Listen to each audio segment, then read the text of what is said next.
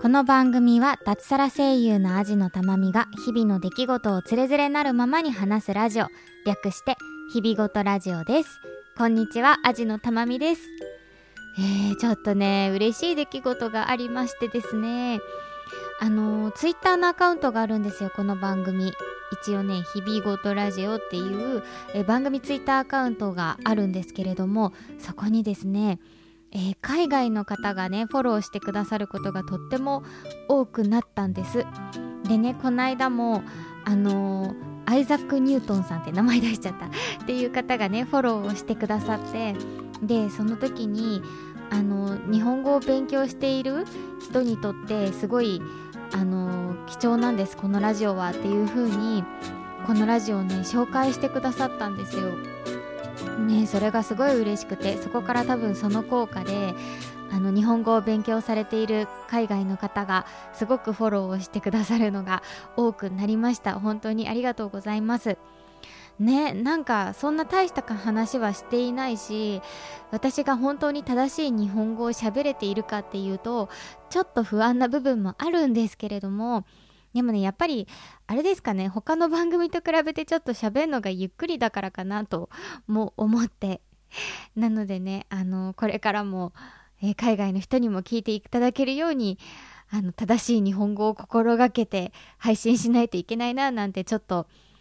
えー、兜の尾を締めるじゃないですけどあのねちょっと気持ち新たに頑張らなきゃなと思いました本当にありがとうございます。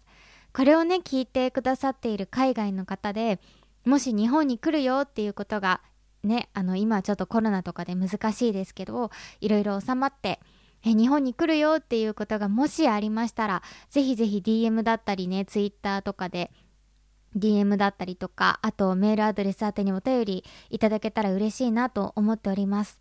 え海外の方にもとても人気な観光地の近くでえうちの旦那さんはお店をやっておりますのでそこにぜひね和食を日本の和食を食べに来ていただけたら嬉しいなと思いますので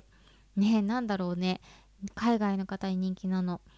やっぱ定番だと天ぷらとかお寿司とかお蕎麦なのかな？っていうよりはえっと海外の方に人気な居酒屋ってやつですね。居酒屋フードをぜひね食べに来てあと観光もねしてっていただけたらと思うのでもし日本に来る際はぜひぜひ遠慮なさらずどしどしご連絡いただけたらと思いますのでよろしくお願いします。さて、えー、今日はですね私の大好きな、えー、テレビ番組の話をしたいと思います。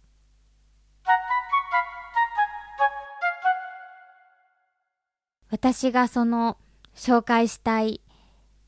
番組というのがですね、えー、ザ・ノンフィクションという番組になります。これはフジテレビさんで日曜日の2時からやっている番組なんですけれども知っている方も多いのではないでしょうかこの番組がね私めちゃめちゃ好きでザ・ノンフィクションとあと、セブンルールだけは必ず毎週録画して欠かさず、あ、あとゴッドタンか。ゴッドタンの3つだけは必ず毎週ちゃんと録画予約をして欠かさずに、えー、時を空けずに見ているという感じなんですけど、それの7月5日放送回がね、ものすごい良かったんですよ。なんかね、わかんない。私じゃない人が見たらそんなに良かったのかわからないんですけど、私のなんかこう金銭に触れるというかなんかちょうどなんだろう共感する部分もあるのかなっていうのでねなんか久しぶりにグッときちゃってねなんかザ・ノンフィクション見てて初めて泣きましたね。っていうね素晴らしい回が素晴らしい？うんとっても良い回があったのでえ今日はご紹介したいなと思いました。でそもそもザ・ノンフィクションという番組がどんな番組かっていうのなんですけどもう名前の通りですね、えー、ノンフィクション番組です。特定のお店だったりとか人だったりにその週ごとに密着して作られるまあ多少演出はされていると思うんですけどあの特に芸能人の方が出るとかでもなく、えー、一般の方が多いです。で本当に一般の方に密着してそれをえー、著名人の方のナレーションと一緒にお届けするという本当にシンプルな作りの、えー、ノンフィクション番組です。で私この番組昔から結構好きで不動の好きな回1位は「え状況物語」シリーズが基本的には好きなんですけどその中の「青い鳥はどこへ?」だったっけな？なんかあの東北から出てきた女の子が自由が丘のケーキ屋さんに上京してきてえ働くっていうね話なんですけどがね不動の1位で大好きだったんですよ。こう、まあ、状況物語シリーズは基本好きなんですけどちょっと地方から出てきた若者たちがもう東京にキラッキラの目でやってきてものすごい希望を持ってやってきた若者たちが、うんえー、社会人になって、えー、ちょっとつまずいたりとか辛い思いをしたりとかして一度落ち込むんだけどそれでもやっぱりたくましく東京で生きていくって姿を見るのがねほんと胸は熱くなるしあ人間の顔ってこんなに状況で顔が違ったりとかするしっていうのを見たりとかあと共感できる部分があったりとかですごい不動の1位で好きだったんですけれどもあと好きなのはあれですね、婚活婚活クルーズシリーズですね。あれはほんと気軽に楽しく見られるっていう感じだったんですけど、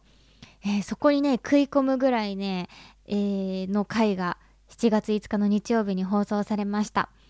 えー、真夜中の洋菓子店、ケーキよりも大切なものというタイトルで放送されたんですけれども、うん、せっかくなので、えっ、ー、と、ホームページに、公式ホームページにあるあらすじ紹介といいますか、を読みたいと思います。深夜11時、静まり返った奈良の街に明かりを灯す一軒の洋菓子店。その名はニコニコ庵。夜更けに次々と訪れるお客さんたち。その訳は、店主、木村洋二さん、過去56歳のケーキ愛。すべてが自分の子供と話すほどケーキに愛情を込める木村さんは、すべてケーキが売り切れるまで決して店を閉めない。そのためほ、そのため、ほぼ毎晩、店の厨房の床で仮眠を取りながら、お客さんを待ち続ける日々を過ごしていた。一方、そんな生活を送る木村さんに、複雑な思いを抱いていたのが、妻、美恵子さん、過去54歳。店に食事を届けたり、夜中に寝てしまう夫を起こしたり、15年前の店のオープンからずっと陰ながら夫を支えてきた。その思いを知ってか知らずか、妻子をほったらかして家庭を顧みず、ますますケーキ作りに没頭する夫。ケーキと夫、時々妻の不思議な三角関係。そんな中、妻美恵子さんはついに幼児さんに店を辞めてほしいと切り出す。時を同じくして襲う新型コロナの嵐。悩んだ挙句、幼児さんが出した決断は、真夜中の洋菓子店を舞台に、ちょっと不器用なケーキ職人とそれを支える妻の姿を見つめたというね、えー、あらすじをね、ご紹介しましたが、えー、奈良にあるケーキ屋さんのお話でした。ニコニコ庵っていい名前だよね。でもちょっと和菓子屋さんっぽいなって思ったんですけど、えー、15年前からあるこのニコニコ庵っていうケーキ屋さんは、すごくね、あの見ていても人気なケーキ屋さんなんですよ。ファンもたくさんいるし、ツイッターもちょっと見たんですけど、ツイッターのフォロワーもたくさんいて、え今日これとこれが残ってますって言うと、それを見てお客さんがね、買いに来たりとかして、なんだけど、やっぱりこう、売り残、売れ残っちゃうケーキってあるじゃないですか。そうすると、閉店時間決めてなくて、それが売れるまでお店を開けとくんですよ。で、お店の床に段ボールを敷いて、そこで寝ながらお客さんを待ったりとかしていて、でもケーキ作りながら寝ちゃったりとかするぐらい、もう疲れながらケーキを作って売ってっていう方なんですよ。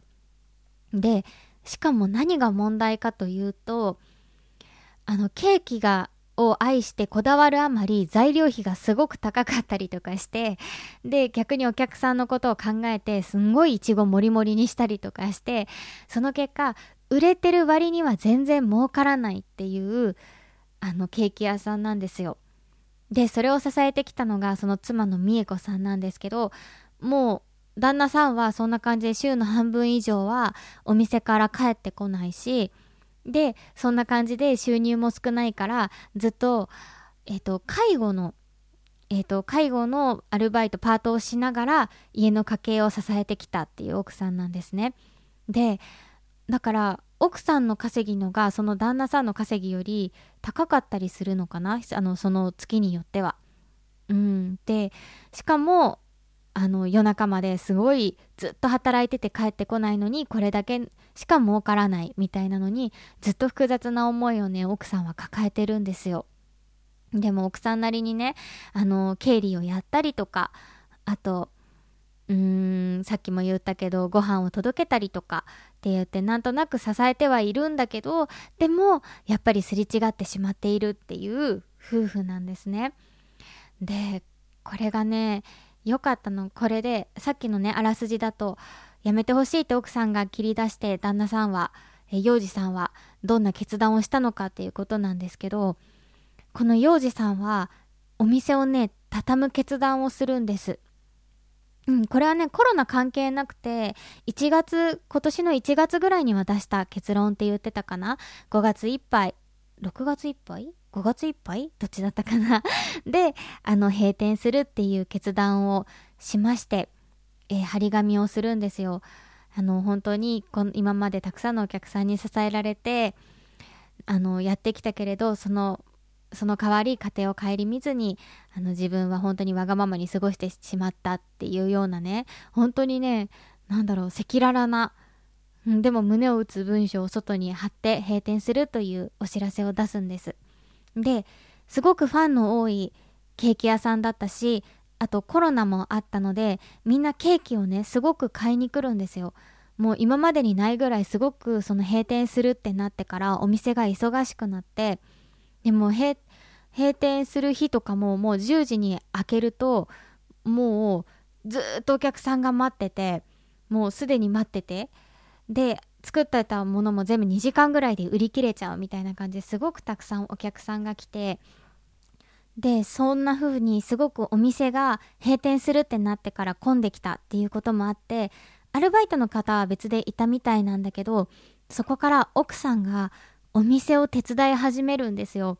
もう見るからになんか今まで手伝ってなかったのかなっていう感じですごいこれってこれぐらいでいいの？次何する？とか言いながら奥さんがね手伝い始めるのお店を。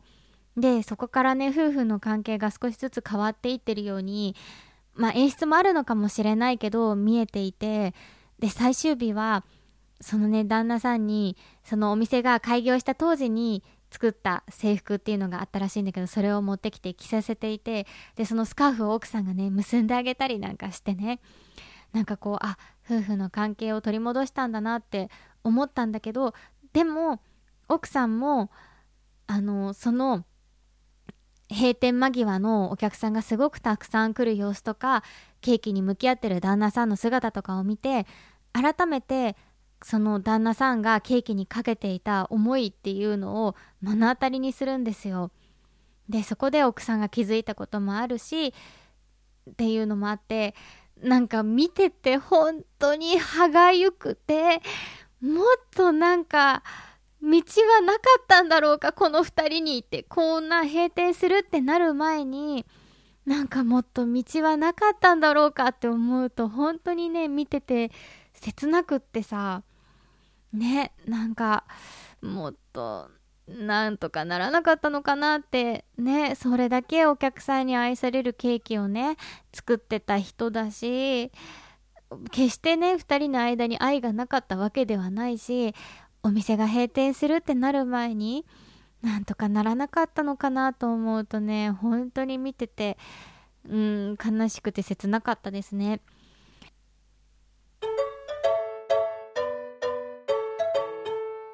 でもでもねその番組見てて思うのはもうそこが多分2人にとってのすごい新出発だなっていう感じを見てて感じたしあ夫婦関係がきっとその旦那さんがお店を畳むっていう決断をしたことできっと奥さんは嬉しかった部分もあるしできっと夫婦関係もねすごく良くなったんだろうなって思うしなんか溝がなくなったじゃないけどなんか多分その決意を旦那さんがしたことによって奥さんはお店を手伝うっていう風に思えたのかなと思って。うんなんかね結構感動しちゃいましたね。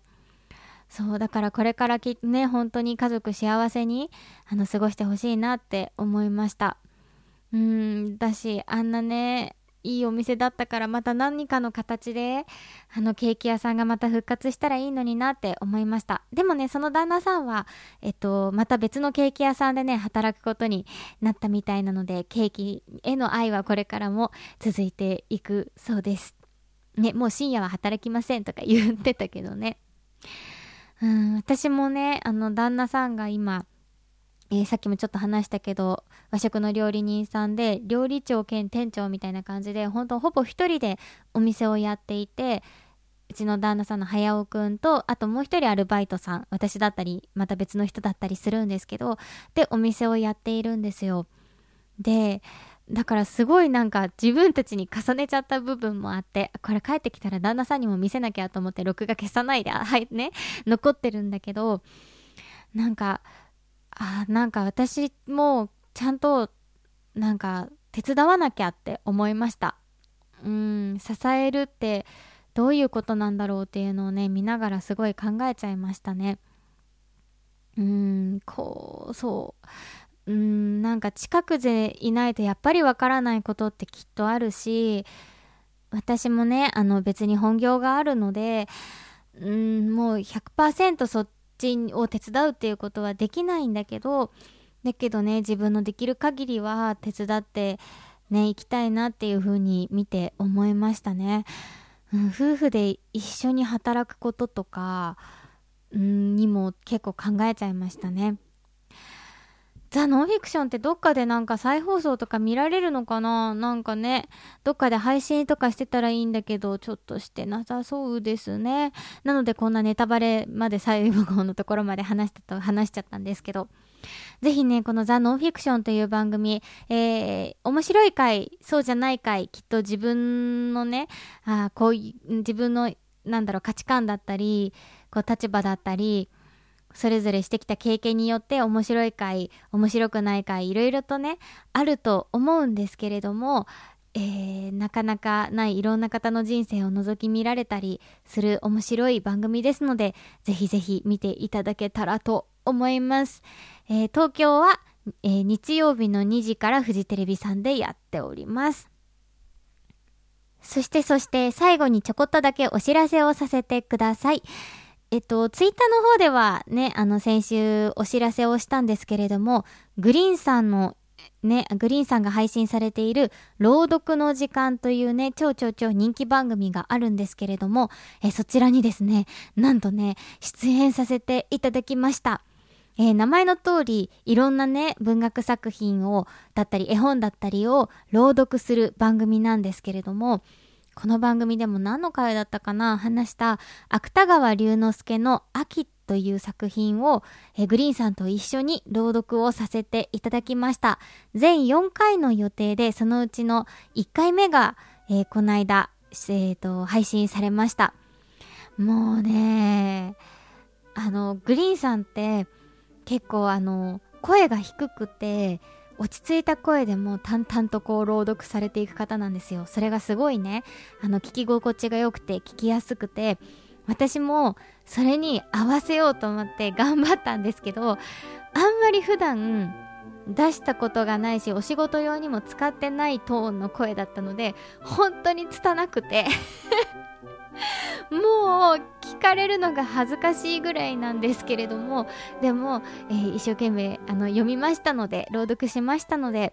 えー、作品をね楽しんでいただけたらとそしてグリーンさんのイケボに、えー、イケボをねあの聞いていただけたらと思いますのでぜひぜひ聞いてください。えー、朗読の時間で検索すると出てくると思いますのでどうぞよろしくお願いします、えー、それでは今週もお付き合いありがとうございました。味のたまみでした。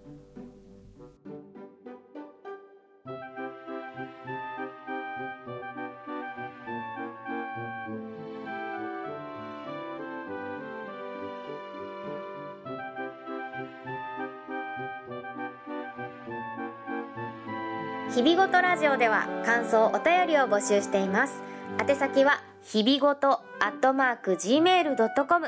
hibigoto アットマーク gmail.com またはブログのメールフォームからもどうぞツイッターハッシュタグひらがな4文字で日々ごとでもお待ちしております。最後までお聞きいただきありがとうございました。